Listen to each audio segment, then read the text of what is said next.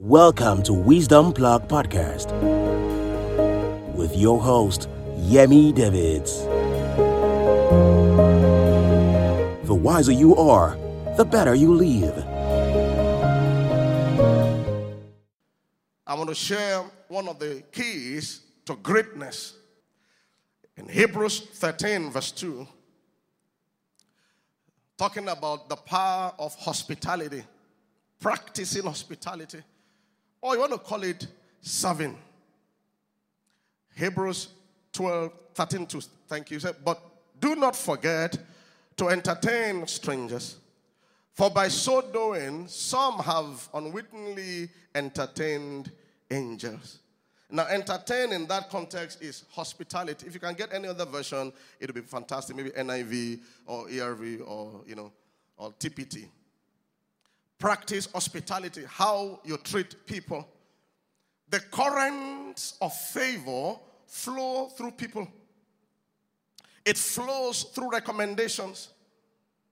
When we did our um, evaluation about how people joined even our church, more than eighty percent or maybe seventy percent say friends and family. Somebody somewhere is always saying something about you. The question is, what are they saying about you, your product, your attitude, your person, your work, your project? Said, but do not, don't forget to show, that's uh, N L T, thank you. Said, don't forget to show hospitality to strangers. That means you don't behave kind to people that you know only. Some people are kind, but it's based on, I know him, we are pals in church. But the moment it's someone they're not close to, they, their behavior changes, and that limits the flow of favor in your life. Strangers here is not just about a stranger coming to your home. Anybody you meet, whether you know them or you don't know them, be kind. Tell your neighbor, be kind. He said, don't forget to show hospitality to strangers. For some who have done this have entertained angels without realizing it. Now, the angels in that context is talking about messengers. Someone that will carry the message of your life, either to God or to others. In, in, in marketing and sales and other stuff, it, it is said that, you know, can you have what we call repeat customers? Or can there be referrals? Can people really refer your product? Can they say, ah, this product is very good. Buy it. Buy into it. Can they tell their family and their friends and encourage them, you know, lavishly to, you must get this particular soap. You must get this particular brand. It's very good. But it all depends on what that product has done in your life. But I'm even talking about you as a God product. Your, your, your encounters with people every day in your business, in your office, will determine the currents of favor. The small, the seemingly small client will speak to the mid-sized client. And the mid-sized client will grow to become the large client. Or will speak to the large client. Whichever way, currents of favor are flowing each day. I've been privileged to speak in places all over the nation and outside the nation by someone mentioning you to them. Oh, this pastor, he will teach like this. He will do this. And then I got a call. I get a call that this person mentioned your name. Somebody is always mentioning. How do you treat people? Kindness. Now let's draw it down to from Hebrews, sorry, Genesis twenty-four, thereabout. Genesis twenty-four, verse ten is a story we've always shared in church. I just want to refresh your memory about what this hospitality is. At the root of hospitality is serving, a servant's heart. As we step into the second half, enthronement is all over the place in the realm of the spirit. You pick your own, not by pride, but by serving. Serve. People at the top, serve people under you, serve, just serve. In fact, Jesus said, he that must be the greatest among you must be the servant of all. Never outgrow serving. And serving does not diminish you. If there's anything, it improves your skills. It strengthens you. There's no future for those who are idle, don't want to do anything. No, you serve. Jesus said to his disciples, I am among you as one that serves.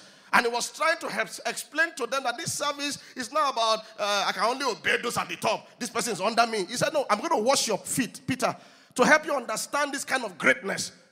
It's not the bossy kind of greatness. It's not the origami kind of greatness. It's serving. Because Peter was pulling off, pulling back. Ah, Master, you cannot wash my feet. He said, if I don't wash you, you have no part in this greatness. Never outgrow serving in church, in your neighborhood, especially in business and career. Somebody comes in, and even if you don't have the product, what can you do to help the person get the product? Serve them. Don't just, oh, we don't have this. Thank you. That is, go away. No, can you recommend? It's in Africa that uh, it's amazing. You want to buy a white shirt in a, in a, in a, in a shop, and then you get there, and we don't have white shirt. And then they start saying, can you buy black? Now, it's not bad to recommend something. But, but they know that the neighbor has um, white shirts, but they will never say that. It doesn't diminish you. And I, you know, I, I traveled, and the first time I, I encountered that, I was shocked. Went to a particular place to buy some things. They didn't have it. And they started listing places you can get it around them. Not just that. They were calling them on your behalf to check, do you have this white shirt? Do you have this shirt? Okay. Oh, they said they have it. Please go there. I said, who? Who has bewitched us? Raising others up raises you up. It's serving. You are actually serving that person. And what happens is that gesture can create a relationship of a lifetime. Don't put money first. Put service first. Money will always come. Genesis twenty-four, verse ten.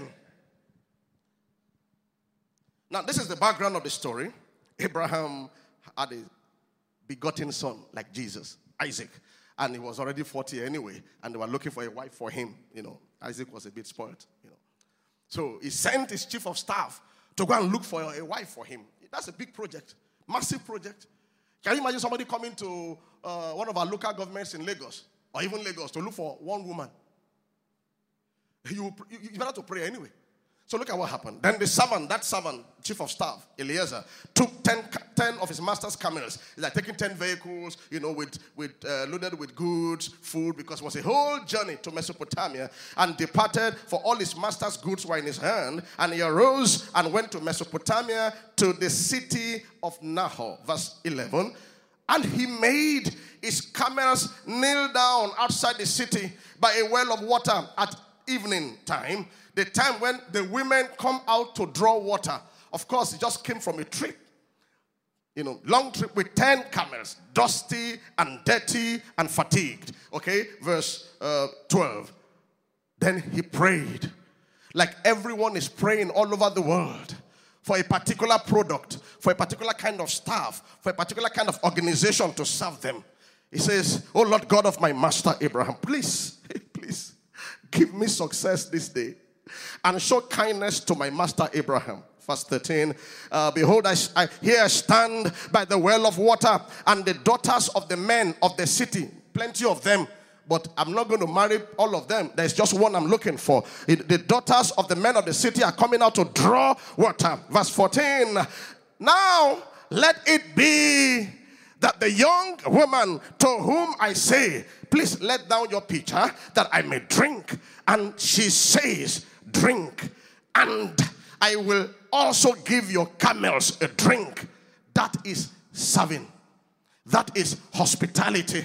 He wasn't asking for the most beautiful woman in the city, the one that is the tallest or the finest. He was praying for a, a, a woman or a man that will be enthroned, must practice hospitality, because this woman will marry the heir, you know, Abraham. The, the Isaac was to inherit both spiritual and physical blessings from Abraham. So the kind of woman he marries matters. So he's praying about hospitality. Let her be the one you have appointed, appointed for your servant Isaac. And by this, I will know that you have shown kindness. Somebody say kindness to my master. Are you there? Verse fifteen, glory to God. And it happened, before he had finished praying, that behold, Rebekah, who was born of Bethuel, son of Milcah, the wife of Nahor, Abraham's brother, came out with her pitcher in, on her shoulder. Verse sixteen, are you there? Now the young woman was very beautiful to behold, virgin, no man had known her, and she went down to the well, filled her pitcher, and came up. So we are saying, handsomeness is not enough. Beauty is not enough. There has to be a, a, a servant's heart, hospitality. Now verse um, seventeen, and Abraham's servant ran to meet her and said, please, let me drink a little water from your pitcher. A little water. And she said, drink, my Lord. Hospitality starts with respect and honor. Anybody you meet in church, anywhere, greet people. Stop doing all these uh, thing that closes the door of favor. Greet politely and speak clearly. He's, she's never met him before. Of course, most likely the guy was older than she is, you know. And I don't know what, what you're here for. She could have said, take this drink and move up. She said, drink, my Lord. Then she quickly, tell your neighbor quickly. Oh, I, I can't hear you. Then she quickly let her pitcher down to her hand and gave him a drink. Don't be sluggish. Part of hospitality is serving on time, promptly, not hastily, not hurriedly and spoil things, but quickly. Doing it promptly. Doing it like you're on a mission. I'm sure you too, you wouldn't like if as basic as sending somebody on an errand, which we, we all grew up with, some of us have done it, and then they say, get, get me some water from the fridge, and then you pick the cup from your elder brother or your mom, and then you are murmuring, right? And then you are just going, reacting. That process has spoiled the service. So many people are doing many things, but the way you do it matters. It's a combination. That's why emotional intelligence came up when it, when it comes to serving. It's not just I've, I've, I've, I've delivered on my project. Delivered and you have killed people. You, you, can, you, can, you can carry out a task in your organization and deliver the thing, and about four staff are dead emotionally, are dead in terms of esteem because of your brutal nature. You've not done anything. In the Western world today or all over the world, they, they will score you down because as you are doing it, you should build people. You should bless people. So look at the attitude. She's not dragging her feet. Drink, my Lord. Then she quickly let her pitcher down to her hand and gave him a drink. Verse nineteen. And when she had, when she had finished giving him a drink, she said, I love this verse. She said, I will draw water for your camels also until they have finished drinking. Verse nineteen is the seven star person. The man didn't ask her, can you also help me? The camels too are thirsty. Thank you for giving me water. She saw that there was a need there and she said, I will, I will water these ten camels. And I will do it small, small. I, I, I will ensure that they are satisfied. If this can be your slogan, this can be your lifestyle, the sky is never the limit. Learn to exceed expectations. Yes, give the baker's dozen. The baker's dozen is said to be more than twelve, maybe thirteen or fourteen. In case any part of the twelve goes bad, you know, on delivery, there is a quick replacement and the customer or the client is not shortchanged. Exceed expectations. Now, each camel will take about one hundred fifty liters. one hundred fifty liters. one hundred fifty liters. And then he said, I will do ten. And I will do until they are sad. Even the camels will be blessing her.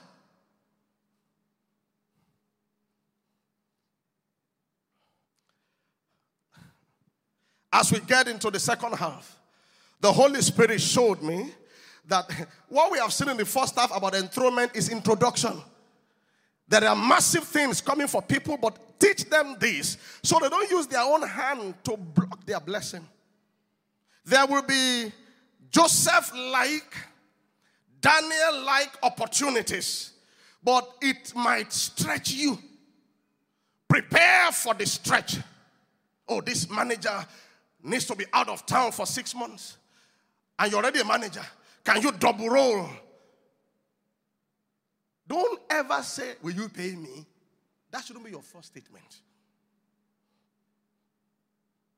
If you're not going to pay me, I'll go down. I can even triple roll. I can roll. Oh, that's a lot of work to do. Okay, let's see how it goes. I'll give my best. And you do the, you do a two, you'll be two managers in one for six months. And see what my God will do with your life. All this by five o'clock, I must leave the office. Keep, calm down. If there's an extra work to do, do it. Extra one hour. You'll never go down doing that. In fact, nine to five, nine to five just keeps you safe in life.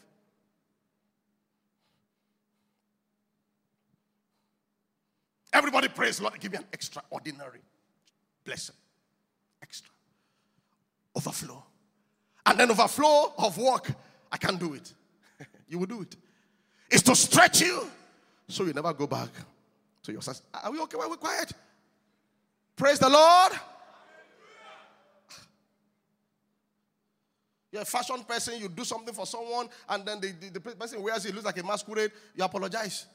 And do another one. If possible, you can even do two. I say, I'm sorry. That would never happen to you again, sir. Or ma. That's how covenant people behave.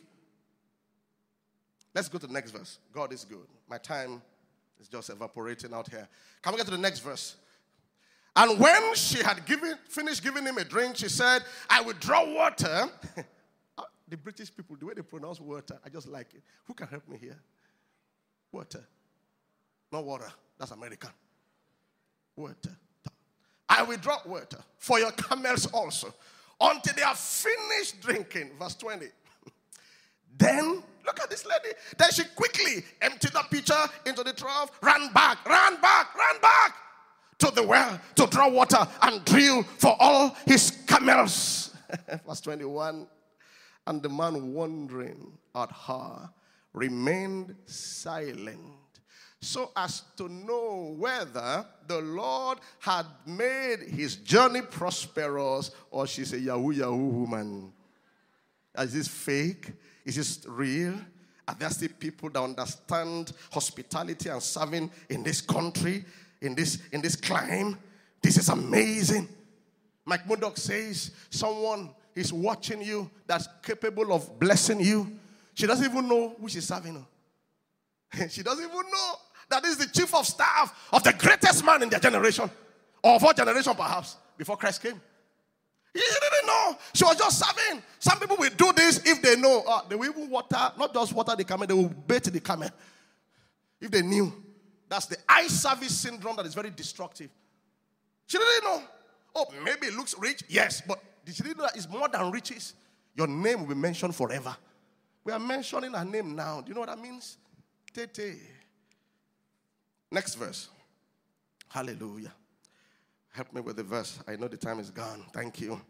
So it was when the camels had finished drinking, when the camel, when you have finished serving, when you have done it the way you should do it, then the blessing begins to explode.